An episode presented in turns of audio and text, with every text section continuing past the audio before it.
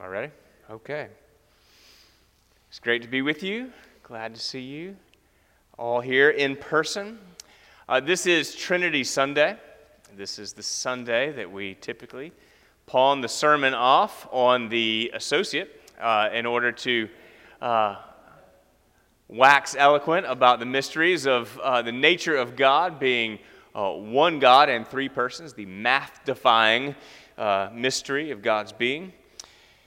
My sense, given the way the world is today, we, uh, we need a lot of things, but deep theology is not the thing we need the most. Uh, we are here for the first time. This has been a wonderful day. First time uh, in 12 weeks. March 15th was the last time we had uh, church in person.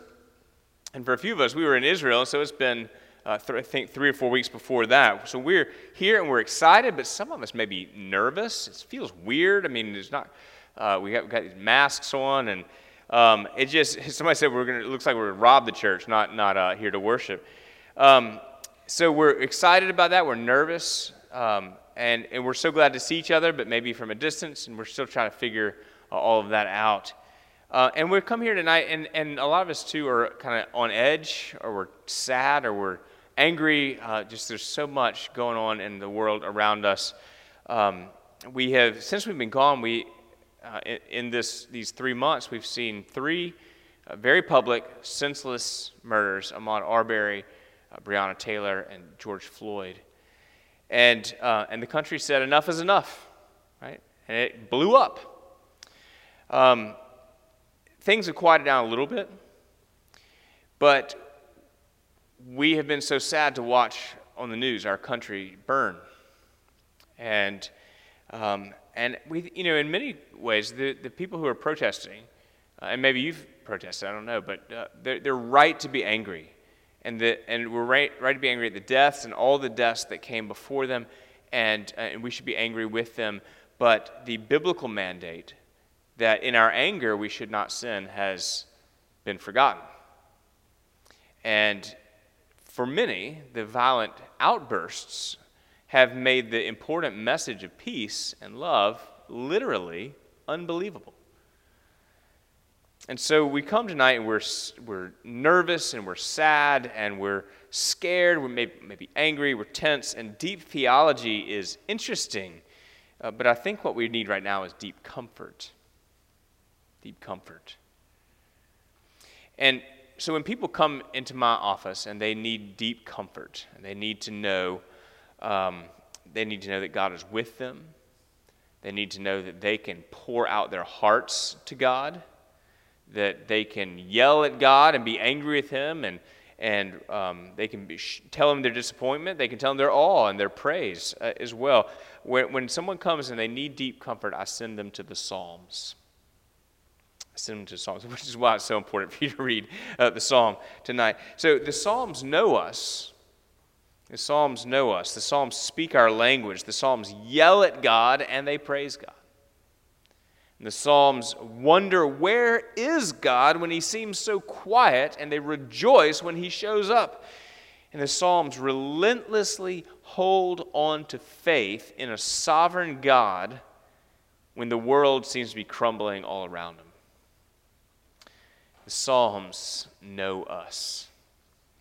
Psalms were the original Book of Common Prayer. And so, for at least the next three weeks, maybe more, uh, we're going to take a look at the appointed Psalms in the sermons. Today, uh, we have Psalm 8, just a majestic psalm of praise. Uh, it's a psalm written by King David, and David is just utterly in awe of the world around him. And more specifically, I think he is in awe at the God who created the world around him, just overcome with beauty. And so I want to briefly walk with you through David's thought process because he takes a turn I think is surprising. And, and then I want to make one application given all that has transpired in the last two weeks in our country. So, at some point in your life, almost assuredly, you have stood under a uh, night sky that did not have any light pollution, no clouds, and you were able to look up and see just zillions of stars. Just and just be awed by this amazing um, sight. And if it's exceptionally clear, you can see the Milky Way like a wisp of cloud, but it's against the dark skies. Just I love when I get those chances. Uh, and when you get when you see that, I mean, you're literally looking into eternity, right? Because the light that is shining at you from the different stars is coming from thousands and thousands and thousands of different years. You know, at, it's all coming at, at once. And there's this holy sense of smallness that comes in those moments.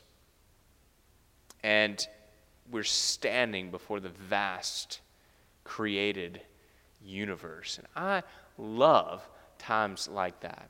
You might get the same thing if you're watching a, a sunrise light up the sky on the ocean, uh, the, uh, at the shore, or um, a, seeing a mountain view that's just overwhelming. And, and I love moments like that. People have, have said to me in moment, about moments like that that they've experienced, how can anybody look at that and, and not think that there is a God? And I agree. This is the common experience, a very human experience of seeing the evidence of God in the created world around us. And David is looking up at the stars and he's having that kind of moment. And, uh, and he is just in awe of the beauty of the created world and the creator of the world. And so uh, he is just, he is praising God.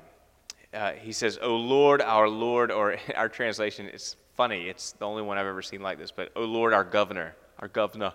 Um, o Lord, our governor, how majestic is your name in all the world. Uh, how exalted is your name in all the earth. When I consider the heavens, the work of your fingers, the moon and the stars that you set in their courses, and he's looking at the magnificence of the night sky and staring in wonder at the constellations and the galaxies, and he is filled with praise to the God who spoke those stars into being. He gets that holy sense of smallness. I don't think that he's talking about actual babies and infants. Uh, he's poetically describing the smallness that he feels as he praises the humongous God that has all of it right in his hands. But David doesn't stop at wonder and awe, and this is what I think is just surprising. Uh, he gets philosophical. And he says, What is man that you should be mindful of him, the Son of Man, that you should seek him out? I don't know if you've ever had the thought, you've had something sort of big in your life that you wanted to pray about, but you thought, why would God care about my little old problems? I mean, doesn't God have bigger fish to fry than what I'm dealing with? And that's, that's common. I've, I've had a lot of people say that to me. Um, and the, the answer is, is no. He, he's but David is, is thinking like that uh, philosophically, but not just about himself, but about all of humanity. What is man? And of course, he doesn't just mean males, right? He just, he, what is humanity? In the vast scheme of the universe, what is it about humanity, God, that you care so much about us? Because it seems, looking at these stars, that you, you got bigger fish to fry. But no, you have actually made us just a little bit lower than the angels. You've crowned us, crowned all of humanity with glory and honor. And David is thinking of the creation stories in, in Genesis, where we are the crown of creation, the final act of creation is to create humanity. And we are the only created thing made in God's image and given dominion over the created world to be God's stewards. And David is looking into deep space and absolutely in awe that the God of all that out there would give David, little old David, his full and undivided attention. What is man that you should be mindful of him? What is humanity that you should make us? I mean, God, I have seen us at our worst, and you've made us a little lower, just a little lower than the angels. you would, what is it about humanity that you would crown us with your glory and honor and share with us your love and attention? And David doesn't really come up with an answer, does he? He just comes up with more praise. Oh Lord, our governor, how majestic is your name in all the earth. So that's the thought process.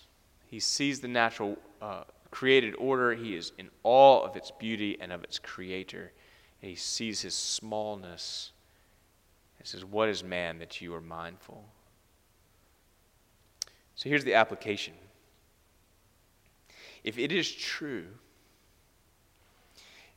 that God has given humanity such a lofty position that he shares his glory and his honor with humanity, then it is true about you.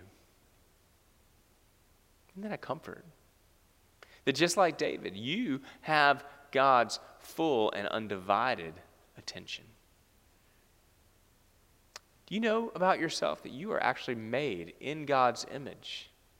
Not theoretically, but personally and practically.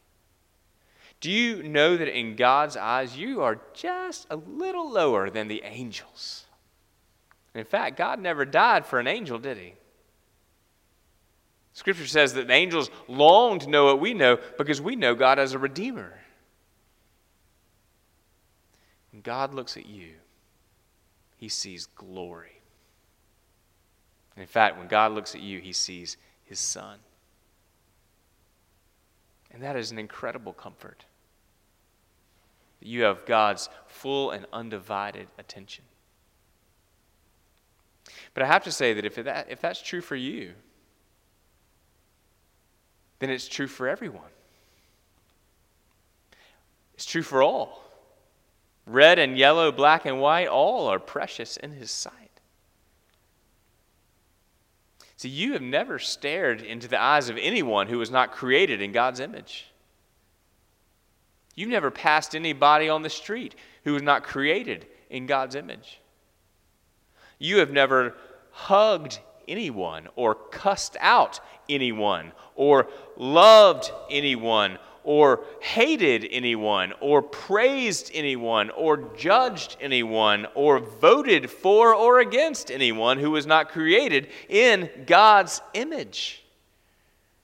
Precious in His sight.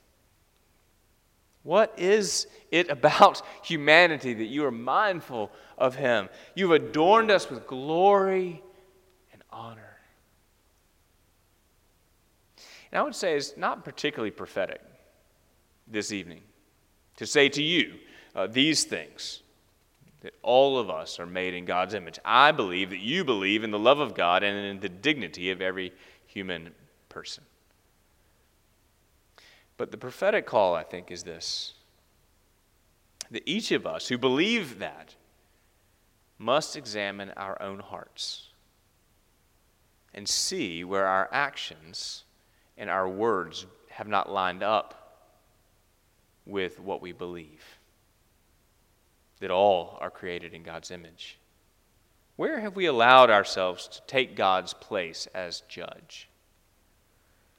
Where have we afforded ourselves the subconscious opportunity to value ourselves or to value people who look like us or people who think like us or people who vote like us, uh, to value us more than them?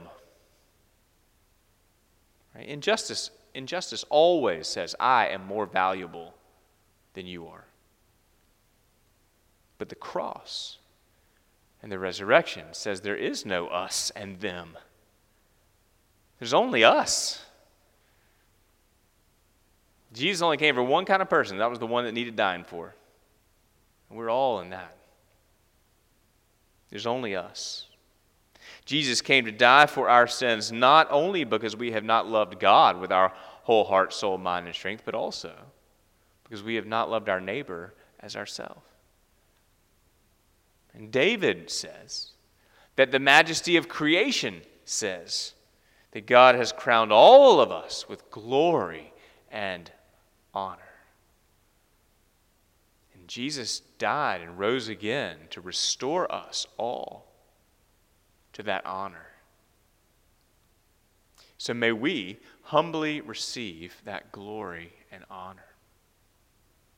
And with that humility, let us examine our hearts regularly and ruthlessly that we may treat all others, not necessarily all behaviors and actions, but all people with glory and honor for the glory of God. Amen.